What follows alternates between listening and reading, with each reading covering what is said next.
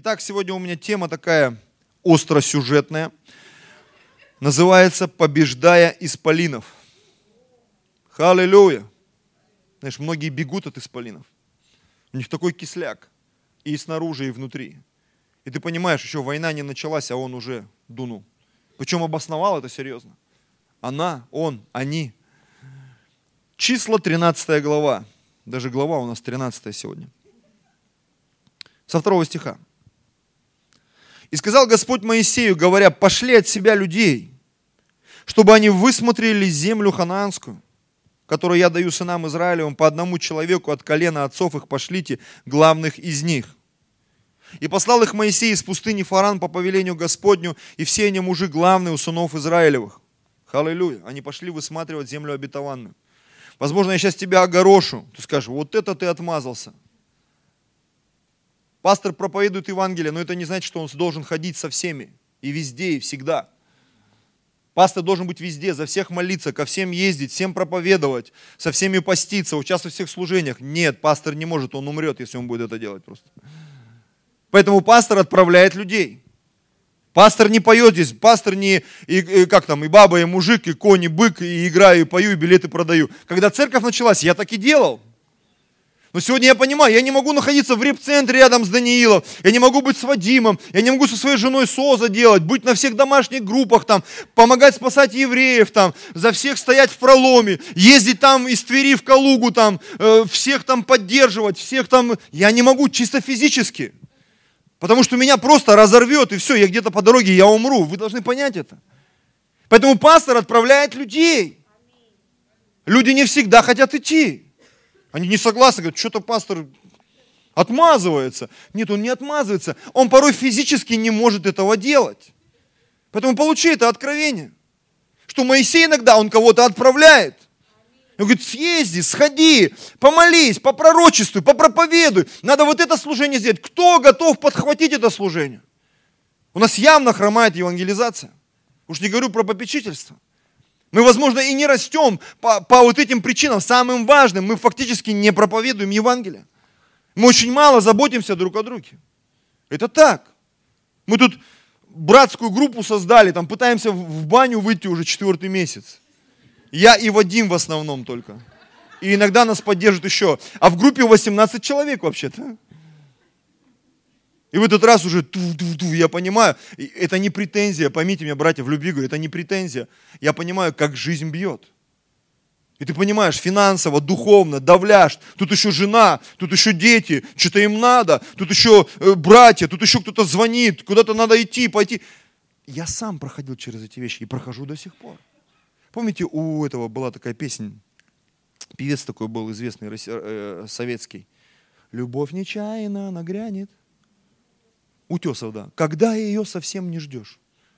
У нас Бог часто, очень часто спрашивает то, и в тот момент, когда мы не готовы вообще.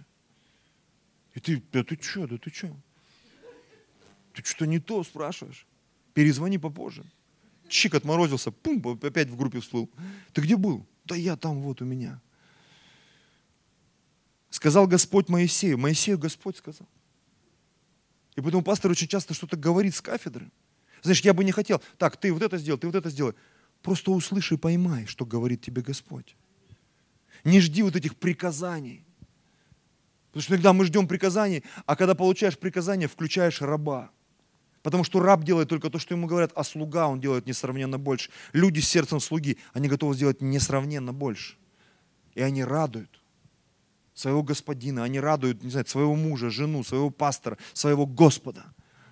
Я хочу быть вот таким радовать, радовать.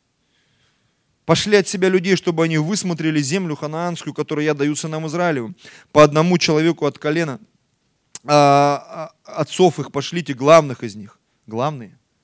Это не просто человек с последнего ряда, который вчера покаялся. Речь идет о зрелых служителях которые уже давно в церкви, которые уже э, много что получили, уже пришло время отдавать, а они не хотят отдавать.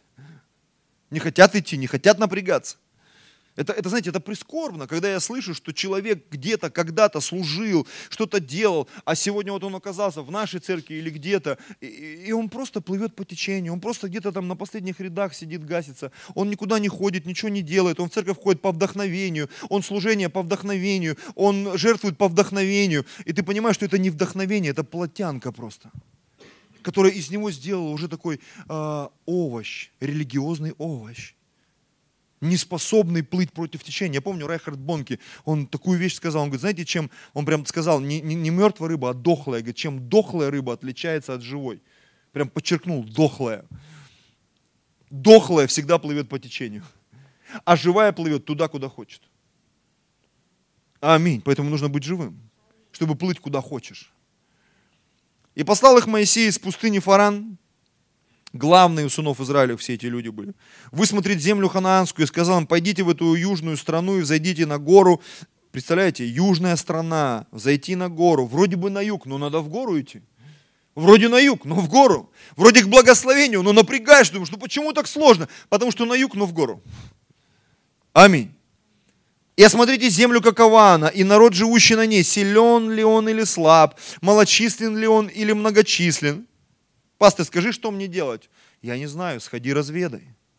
А что там делать? Я не знаю, сходи посмотри, там много народу, мало народу. А у меня получится или нет? Я не знаю, попробуй. А я хотел бы вот это сделать. Ну попробуй, я не знаю, получится или нет. Бог говорит, должно получиться. Может получится, может нет, может с первого раза, может с 601 раза. Попробуй. О, я думал, ты все знаешь. Очень часто, когда люди говорят то, что, как им кажется, знают, они ошибаются. И они становятся лжепророками. Я бы не хотел быть таким. Какова земля? Тучна ли она или тоща? Тощая земля. Если на ней де- дерева или нет. Смотрите, будьте смелые. Будь смелым. Скажи соседу, будь смелым. Возьми от плодов земли. Было же это ко времени созревания винограда. Они пошли, вы смотрели землю от пустыни Син даже до Рехова, близ Емафа. Даже до Рехова дошли. Я не знаю, что это такое, но, видимо, круто. Близ Емафа где-то они там ходили. И пошли в южную страну, и дошли до Хеврона, где жили Ахиман, Сисай, Фалмай, дети Янаковы. Хеврон же построен был семью годами прежде Цаана, ничего себе, города египетского. То есть, ну это, видимо, должно просто взрыв какой-то делать в нашей голове. Но мы, к сожалению, не знаем, что это за города, что там за люди жили. И пришли к долине Исхол и осмотрели ее, и срезали там виноград, виноградную, срезали там виноградную ветвь с одной кистью ягод, и понесли ее на шесте двое. Взяли также гранатовых яблок и смоков. Мы уже начинаем догадываться, что земля была весьма если виноградную кисточку тащили два мужика здоровых, это что там за виноград у вас? Что-то серьезное там. Доказательство благословения. Аминь. Когда ты чувствуешь, что благословение, оно имеет вес. Аллилуйя. Ты чувствуешь, что то, что тебе хотелось бы, это круто, но это и стоит круто. За это нужно сражаться. Аминь. Хочешь взять в жены красивую девушку, это стоит чего-то. Хочешь выйти за мужчину, который что-то из себя представляет и чего-то добился в жизни, это стоит чего-то. Просто так не выскочишь. Обычно все, что самое дешевое, это, простите за мой французский, палево. Ты купил, съел, думаешь, господи, что я съел? Оно вот комком, как вот вошло, так и вышло вообще. Даже вид не изменился этого продукта. Замечали, да, такое? Ели когда-нибудь?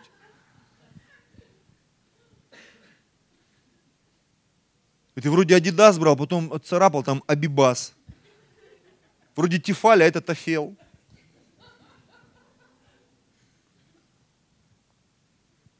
Что такое? Дьявол меня обманул. Это не дьявол тебя обманул. Это ты сам себя обманул. И высмотрев землю, место сия назвали долину Исхол по причине виноградной кисти, которую срезали там сыны Израилевы. Есхол по причине виноградной кисти. Что это означает? Господи, дай нам разумение. И высмотрев землю, возвратились они через 40 дней. И пошли, пришли к Моисею и Аарону, ко всему обществу сынов Израилю, в пустыню Фаран, Кадес, принесли им всему обществу ответ и показали им плоды земли. И рассказывали ему и говорили, мы ходили в землю, в которую ты посылал нас, в ней подлинно течет молоко и мед, и вот плоды ее. Знаешь, что я заметил за многими из нас? Он говорит, да, действительно, пастор, надо проповедовать, надо молиться за людей, сто процентов, мы согласны, да, надо идти, надо действовать, да, вот плоды, вот результаты, вот есть свидетельства, там люди покались, зайди в Facebook, даже в России ты видишь, церкви там выставляют, толпа народу, люди спасаются. Я сегодня зашел, там одна церковь, пастор, смотрите, полный зал. Я смотрю, действительно, полный зал, там некуда упасть, там семечку. Люди стоят, прославляют Господа, зал забит просто. И ты понимаешь, люди трудятся, и у них получается. Аллилуйя. И вот они пришли, говорят, да, земля, течет молоко и медом, все круто, но народ, живущий на земле, то есть силен. Города укрепленные, весьма большие, сынов Янаковых мы видели там. Амалик живет на южной части, Хитеи, Евеи, Иусеи, Амареи живут на горе. Хананеи живут при море, на берегу Иордана. 31 стих. Но Халев успокаивал народ перед Моисеем, говоря, пойдем и завладеем ею, потому что мы можем одолеть ее. Представь себе, кто-то верит в пробуждение, а кто-то сомневается. Кто-то верит в рост домашней группы, кто-то сомневается. Кто-то верит, что все будет классно, он выйдет замуж, женится, прорвется, станет богато на всякое доброе дело. А кто-то сомневается. И мы знаем статистику, из 12 человек 10 сомневались сомневались, а двое нет. И двое смотрели, говорят, братья, вы что, мы же смотрели на одни вещи. Мы собирали один и тот же виноград. Мы вместе с вами смотрели, да вы что, да мы возьмем, мы можем, мы можем. Нет, не можем. Можем. Не, не можем. Можем. Да ты достал, не можем. И вот отсюда начинает поним... разногласия начинаться. Что-то пастор не то городит что-то тут какой-то странный лидер. По-моему, нам что-то не договаривают, нас обманывают. И те, которые ходили с ними, говорили, не можем мы идти против народа сего, ибо он сильнее нас. И распускали худую молву о земле, которую они осматривали между сынами Израилем. Говоря, земля, которую мы проходили для осмотра, и земля, поедающая живущих на ней. Я не понял. Вы пять минут назад говорили, что земля, текущая молоком и медом. Как вы так быстро-то переобулись? Ну, потому что как бы вот, и я как пастор, просто как верующий, я видел, как люди переобуваются. Уж простите за вот эту откровенность, прямолинейность. Вчера они такие счастливые были. Вчера они там чуть ли не каждый день там с тобой готовы были встречаться, молиться, общаться. Сегодня так сложно дотянуться до, до, до тех же людей.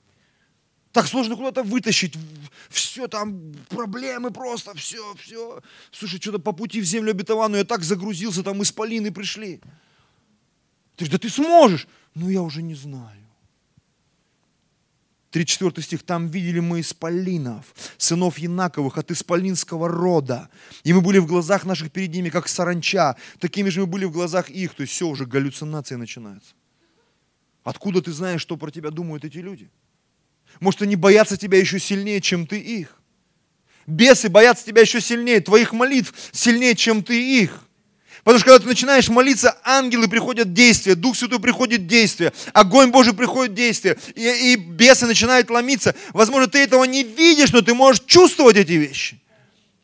Ой, я пойду на улицу, а вдруг меня пошлют. Ой, я начну что-то делать, а вдруг меня, ой, трактатки. Вот мы разговаривали там, я говорю, можно трактатки сделать. Но мы как группа, мы не можем указывать адрес церкви, мы можем трактатки сделать личные. Туда запиши свой телефон и раздавай. Ой, я не знаю, вдруг меня начнут звонить. Так это хорошо, что тебе начнут звонить. Мой телефон, личный телефон в интернете висит уже пятый год. И я не сказал тебе, что меня прям сильно атакуют, там контролируют. Если бы начали, мы бы уже офис открыли. За пять лет так мало людей звонит, а он везде, на всех страницах наших, везде, везде, мой телефон. И когда люди звонят, ищут нашу церковь, они мне звонят. Не кому-то из церкви, на мой номер. И я тебе скажу, не так много звонят. Поэтому не бойся, если дашь кому-то трактатку своим телефоном, что тебе будут звонить с утра до вечера по 500 человек в день. Так это круто. Ты станешь самым крутым евангелистом в церкви. Телефон поменять проще, чем собрать 500 человек. Ну, раз мы говорим о статистике сегодня. Поэтому эти трактатки можно сделать легко. Вопрос, будут ли люди их раздавать? Будут ли люди их раздавать? Пойдут ли они это делать? 14 глава, с первого стиха. Реакция народа. И поднял или подняло все общество вопль, и плакал народ во всю ту ночь. Прикинь, какая паника началась.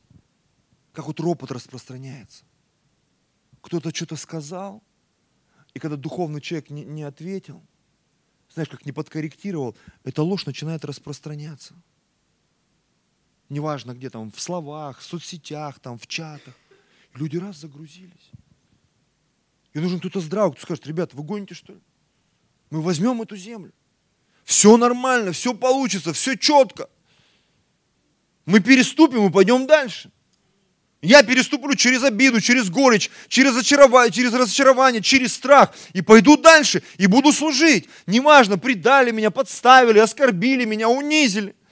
Я научился это делать в браке, по отношению к жене, к детям. Мне порой кажется, что меня что-то там недолюбливают, недокармливают, как в том анекдоте. Знаете, как эту слепую девочку, которую взяли из детдома, помните, да? И она все там э, чем-то недовольна, недовольна, там, то одежду не ту идут, то что. И они решили ей тазик пельменей сварить. Поставили, а она ест тазик. Думают, я представляю, сколько вы себе наложили. Все вот у нее какое-то сомнение в том, что недолюбливают ее. И вот мы порой, наверное, нас недолюбят. Да нет, тебя любят. Просто вот эти исполины, которые в твоей голове, тебе нужно идти и сражаться с этими исполинами. Потому что Бог дал тебе победу. Нам иногда обида это исполин. Страх это исполин. Как я пойду на улицу? Как я пойду туда? Я не успею, мне не хватит денег, у меня не хватит мозгов, меня не хватит того, у меня не хватит этого. А я сегодня понимаю, как пастор, для меня многие вещи сегодня остаются вызовом. Вызовом. И когда я смотрю, что я чуть ли не один остался, говорю, а я все равно буду это делать. Потому что Бог сказал это делать. Если не я, то кто? Если не я, то кто пойдет? Иисус Навин с Халевым, они продолжали идти, уговаривать. И подняло общество вопль, плакал народ всю ту ночь. И смотрите, и роптали на Моисея, Аарона, все сыны Израиля. Это, это всех захватило, всех, всех. И все общество сказало, о, если бы мы умерли в земле египетской, или умерли бы в пустыне сей. То есть начался ропот, сомнения. Знаете, вот этот вот негатив, он распространяется намного быстрее, чем позитив в церкви и роптали на Моисея, на Аарона. И, и, и третий стих. Для чего Господь ведет нас землю сию? Чтобы мы пали от меча, жены наши, дети наши достанутся в добычу врагам. Не лучше ли нам возвратиться в Египет? Я заметил, с людьми начинаешь общаться, и они тебе так обосновывают, что говорят, ты что вообще мне говоришь, пастор? А ты знаешь, что у меня там вот такая вот история? Знаю. И что? У меня с десяток таких историй. Но это не мешает мне делать ту работу, которую я должен делать. Проповедовать Евангелие, молиться, ходить на домашние группы, читать Писание, идти в пост каждый месяц. Ну что это за обязаловка? Это обязаловка для рабского мышления, братья и сестры. Аминь. Скажешь, что ты гнешь? Я не гну, я говорю даже о своей семье. В моей семье мне приходится каждый день что-то делать. Моя супруга признается, ей не нравится что-то делать, но она делает. Мне как мужу, мне не нравится что-то делать, но я понимаю, я должен. Почему? В этом наша любовь, наша семья. Детям не нравится делать какие-то вещи, но им приходится. Сегодня многое на них перекладывается с их зрелостью. Аминь. Сегодня они научились ходить в магазин. Я говорю, ребят, теперь нужно учиться быть экономными, потому что, пап, дай тысячу рублей. И понятно, за тысячу рублей, пошел килограмм пельменей, купил за тысячу рублей, рубанул с утра, есть нечего. Я говорю, ну так тысячу рублей каждый день, так это не напасешься. Ну, простите уж, говорю как есть, то, что, потому что часто людям нужен пример. И сегодня нужно усилия, чтобы научиться быть, ну не скажу там таким жадным скупердям, но быть экономным. Аминь. В одежде там, я хочу кроссовки за 50 тысяч, я тоже хочу за 50 тысяч. Но у меня нет этих денег. Я бы хотел купить и Авелю, и Максиму, неважно, Виолетте, все, что они просят. Но я понимаю, физически я этого не могу. Вот мы разговаривали с Никитой. Он мне показал пультик, говорит, пасты, я понимаю, пульт огонь, вообще огонь. Если бы мы его поставили, ну, даже музыка бы изменилась здесь. 500 тысяч, братья и сестры. Всего лишь 500 тысяч. Он говорит, ну можно на eBay там, ну подешевле. Я говорю, сколько? 350. Я сижу, ну 300, но это все равно много, блин. Хоть 350, хоть 250. Ну много это пока для нас. Мы под 70 тысяч отдаем за зал, и ты уже, а, тебе кажется, ну это капец вообще. А ты понимаешь, аппаратура нужна. Потому что смотрю, они стараются, им нужна аппаратура, им нужно заниматься, вот эти соло, все, нужна команда. Сильных, помазанных, не просто, извините, ковыряющихся в носу. Людей, которых способны что-то делать, идти, сражаться. Это все служения. Я не прославление веду, все служения. Домашние группы. Это не просто ты сидишь, заварил чайку и ждешь. Вот сегодня придут люди, и хоп, никто не пришел. Бог, что за дела? Почему никто не пришел? Потому что всю неделю нужно звонить, искать, общаться. Идти на улицу, по дворам, искать, искать, искать людей. Я что, обязан, что ли? Ты не обязан, ты просто стал христианином. Это все входит в соцпакет. Я что, обязан, что ли, жене своей? Обязан, что ли, этим? Ну, вообще-то да, обязан. Я что, обязан своей церкви? Вообще-то да. Я что, обязан Господу? Ну, вообще-то да, ты обязан. Ты обязан, ну, как бы по умолчанию. Знаете, я тут э, благословили телефон, и, и он чуть тише играет. И я запереживал. Потому что вот у жены новая, у меня, и, и у нее громче. И думаю, что за дела? Ну, спросил, говорит, да нет, новый, все. Я записался, у нас есть, э, как называется, сервис официальный Apple. Пришел туда, его воткнули, поставили. Сказали, у вас телефон в идеальном состоянии, как будто вы его вчера купили. И у телефона по документам полгода назад куплен, чеки, все есть. Я говорю, как так? Говорит, у вас ресурс батареи, как будто вы вот три дня назад его активировали. Ресурс батареи просто космический. При мне она показала прям, все показала. Я говорю, а в чем проблема? Она говорит, просто он э, в Германии, для Германии сделан. А оказывается, в Германии есть такой закон, и когда Apple делает для Германии телефоны, у них по умолчанию звук убавлен там, потому что есть какие-то евростандарты, и в Германии они работают. Оказывается, в Японии по умолчанию э, ты не можешь камеру сделать без щелчка. В Японии по японским законам. То есть в, в iPhone делает для Японии телефоны, ты когда нажимаешь, камера щелкает. То есть в Японии только такие телефоны по умолчанию. Здесь по умолчанию это заводские настройки, ты громкость не прибавишь. В Малайзии или где-то, она мне сказала, сотрудница, говорит, там нельзя карту привязать Apple Pay, то есть свои законы. То есть Apple вроде бы выпускает телефоны, но на территории каждой страны э, существует свои законодательства, и им приходится телефоны затачивать под законодательство той страны, куда эти телефоны выпускаются. И я реально я прозрел, я, я такое откровение получил, думаю, вот это да. Поэтому, когда мы попадаем на территорию Царства Божьего, здесь действуют определенные законы. Ты не можешь их обойти, это Богом вшито вот так. Я понял, что у меня телефон просто космический, новый, там ресурс крутой, но он работает по законодательству Германии.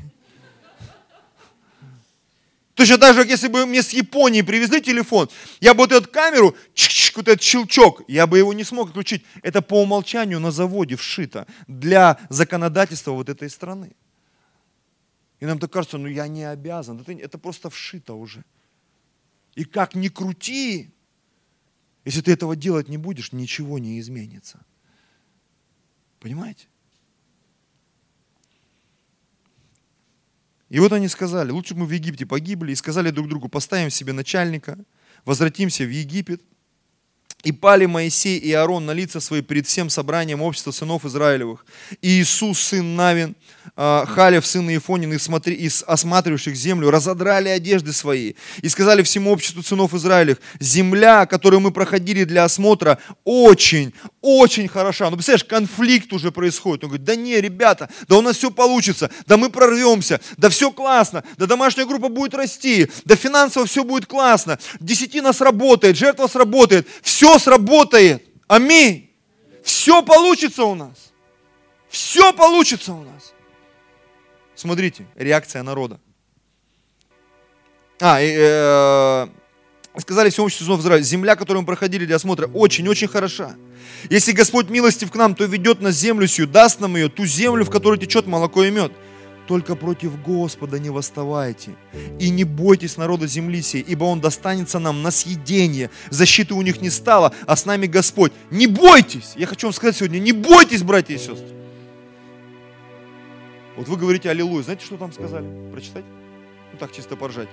И сказала все общество Господне, да, все общество, побить их камнями. Ну прикинь. Все, валим отсюда, что-то пастора понесло, чувствую. Ну, слава Богу, что хоть камнями не, не кидаете в меня, стульями. Прикинь, реакция народа. Ну, согласитесь, это шок. Для меня я сегодня читал. Думаю, обалдеть. Побить их камнями. Но слава Господня явилась в облаке, в скине собрания всем сынам Израилем. И сказал Господь Моисею, да коли будет раздражать меня народ сей, да коли будет он не верить мне при всех знамениях, которые я делал среди него, поражу его. Жесть, короче. И тут э, долго он что говорил, 24 стих, смотрите.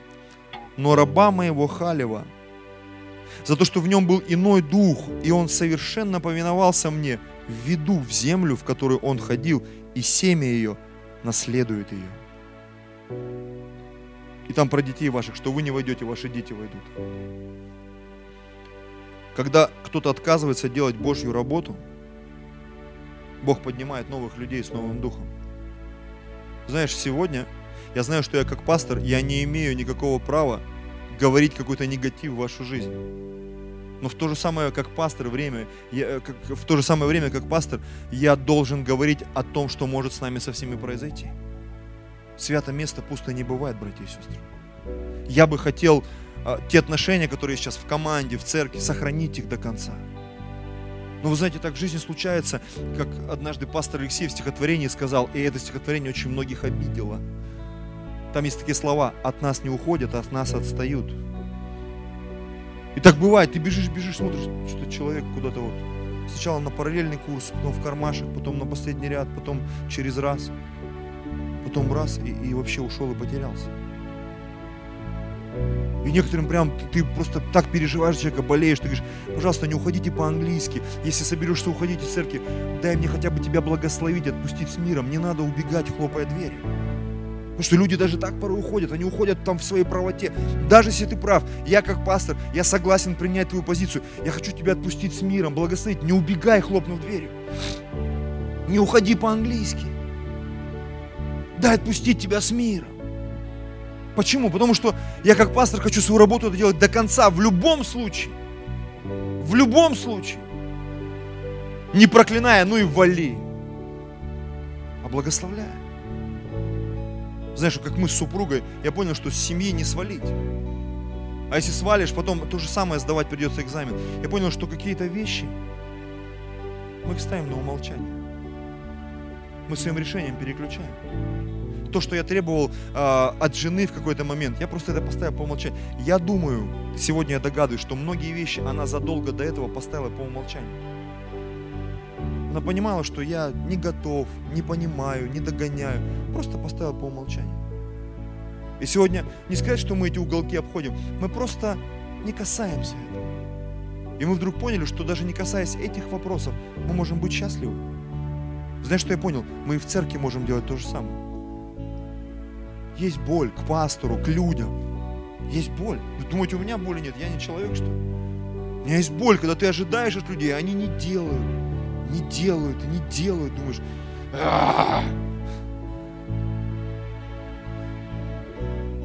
когда начнешь делать? Он даже не врубается, что он должен это делать. Ему пополам, что-то пастор, что-то непонятно, что тебе предъявляет, пишет какие-то там смс непонятные. Хочется написать такое а, большими буквами, красным шрифтом. Я иногда, что, что это такое? Людмиле показываю, что это такое вообще? Что это такое?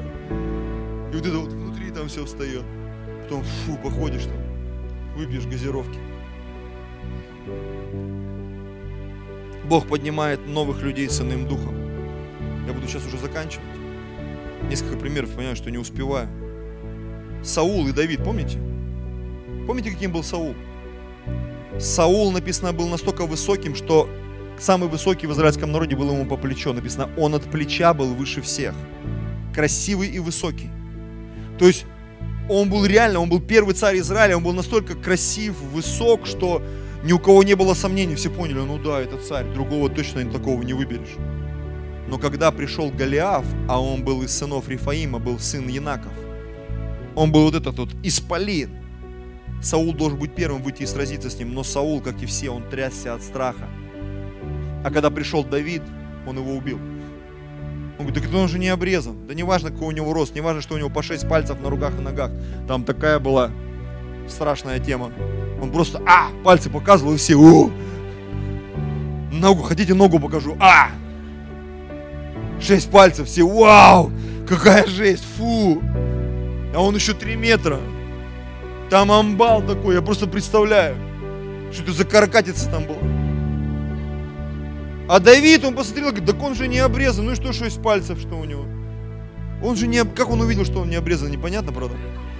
Может, там еще демонстрация чего-то была, я не знаю.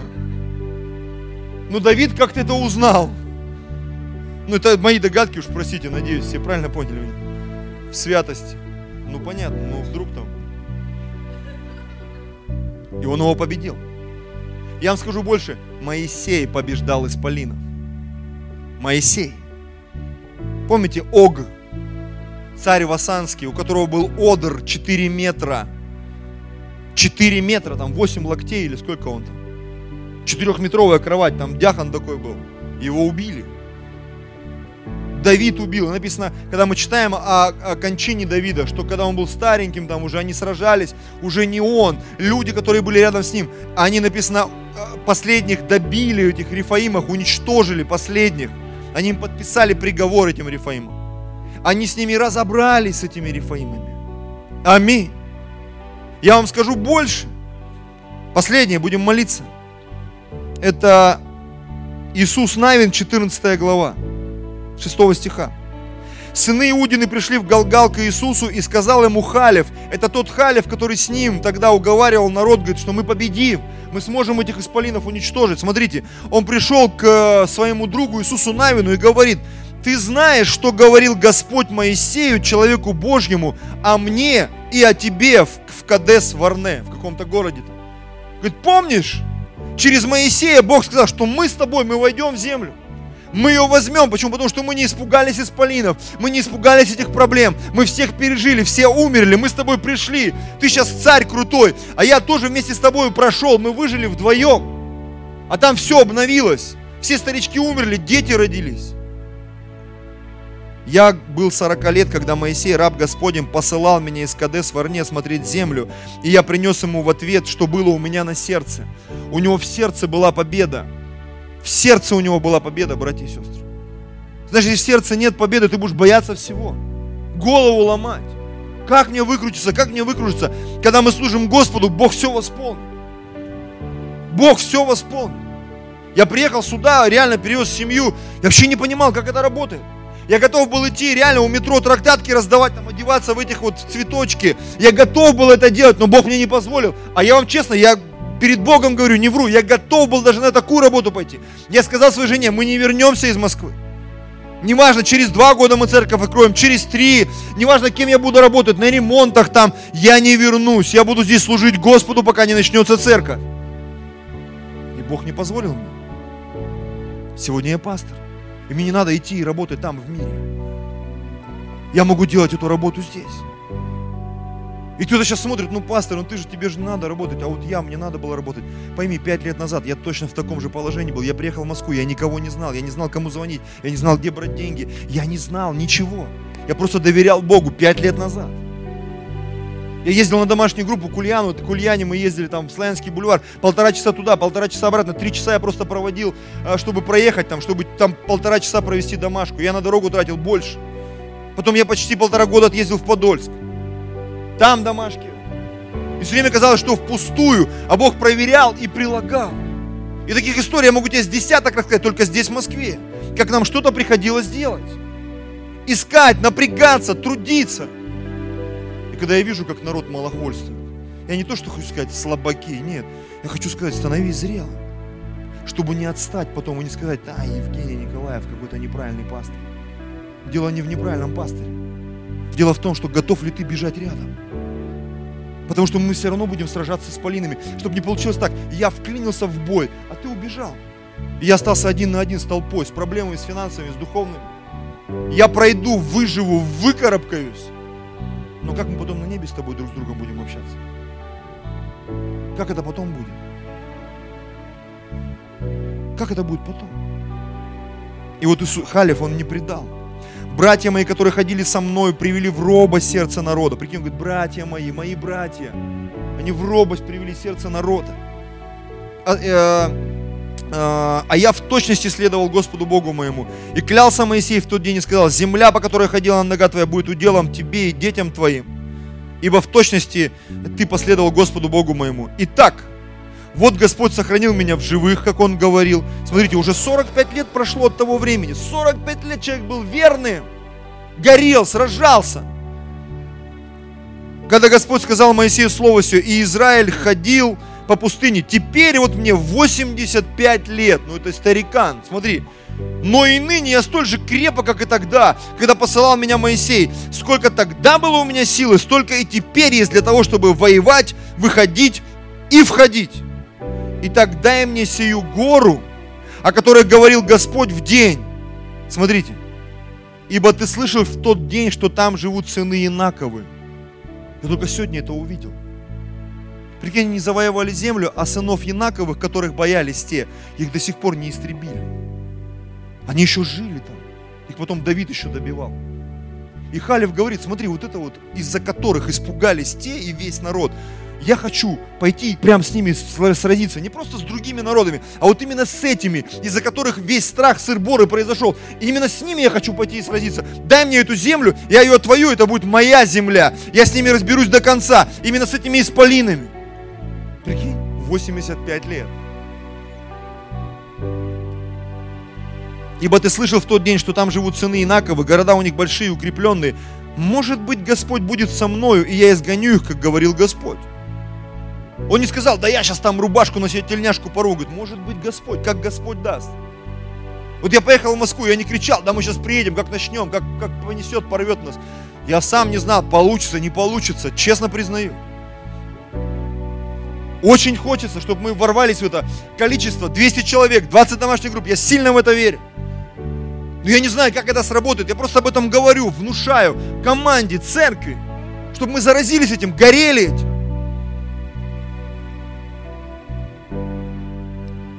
13 стих. Иисус благословил его и дал в удел Халеву, сыну Ифонину, кинеизянину Хеврон. Он еще его не отвоевал, но он ему дал. И вот в 15 главе, в 14 стихе мы читаем. И выгнал оттуда Халев, сына Ефонин, трех сынов Янаковых. Даже не одного, а трех. А у них войска свои были. Сражения, войны. Шишая, Химана, Фалмая, детей Янаковых. Он победил исполинов. Он победил исполинов. Его жизнь была наполнена победой. И мы с вами сегодня мы стоим перед выбором, перед решением. Можно уклоняться от этого, убегать. Как люди прятались от Голиафа, помните? И царь прятался. Знаешь, как пастырь прячется, и народ прячется, так по, по, по, по это самое, по умолчанию. По умолчанию никто не постится уже давно. По умолчанию уже давно никто не ходит, не проповедует. По умолчанию уже большинство людей про домашние группы забыли. По умолчанию Библию там уже давно даже страницы так слипли, что никто их не отклеивал. Уже забыли откровения, когда последние получали. По умолчанию уже никто никогда толком не молился, не прорывался в духе. По умолчанию, потом все, что-то какое-то видение нечастое, слово редко, что-то какой-то напряг, какая-то церковь стала гиблая, тухлая, что-то такое вот, все какое-то непонятное. Потому что все по умолчанию.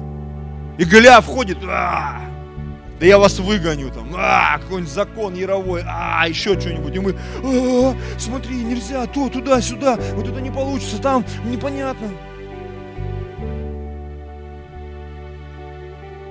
Ну, я доступно объясняю, братья и сестры. Ахалев пошел и победил. А Давид пошел и победил. А Моисей пошел и победил. И все эти люди, они пошли и победили. Победили, победили, победили. И я хочу побеждать. Я хочу, чтобы ты побеждал. Саул был трусом, и написано, он брал сильных, и они становились трусами, а Давид был победителем.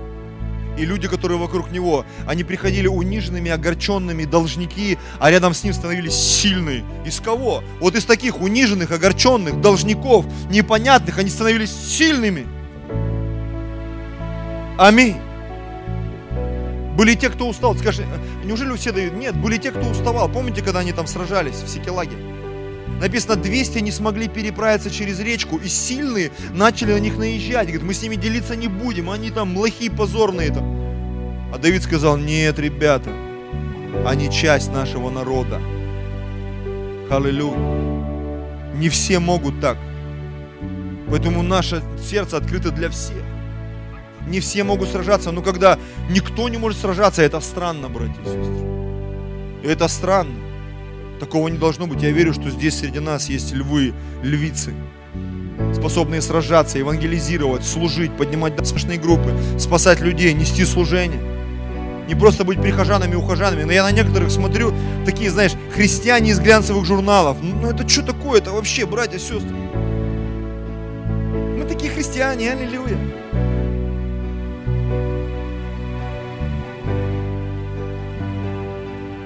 Давайте склоним голову свою. Драгоценный Господь.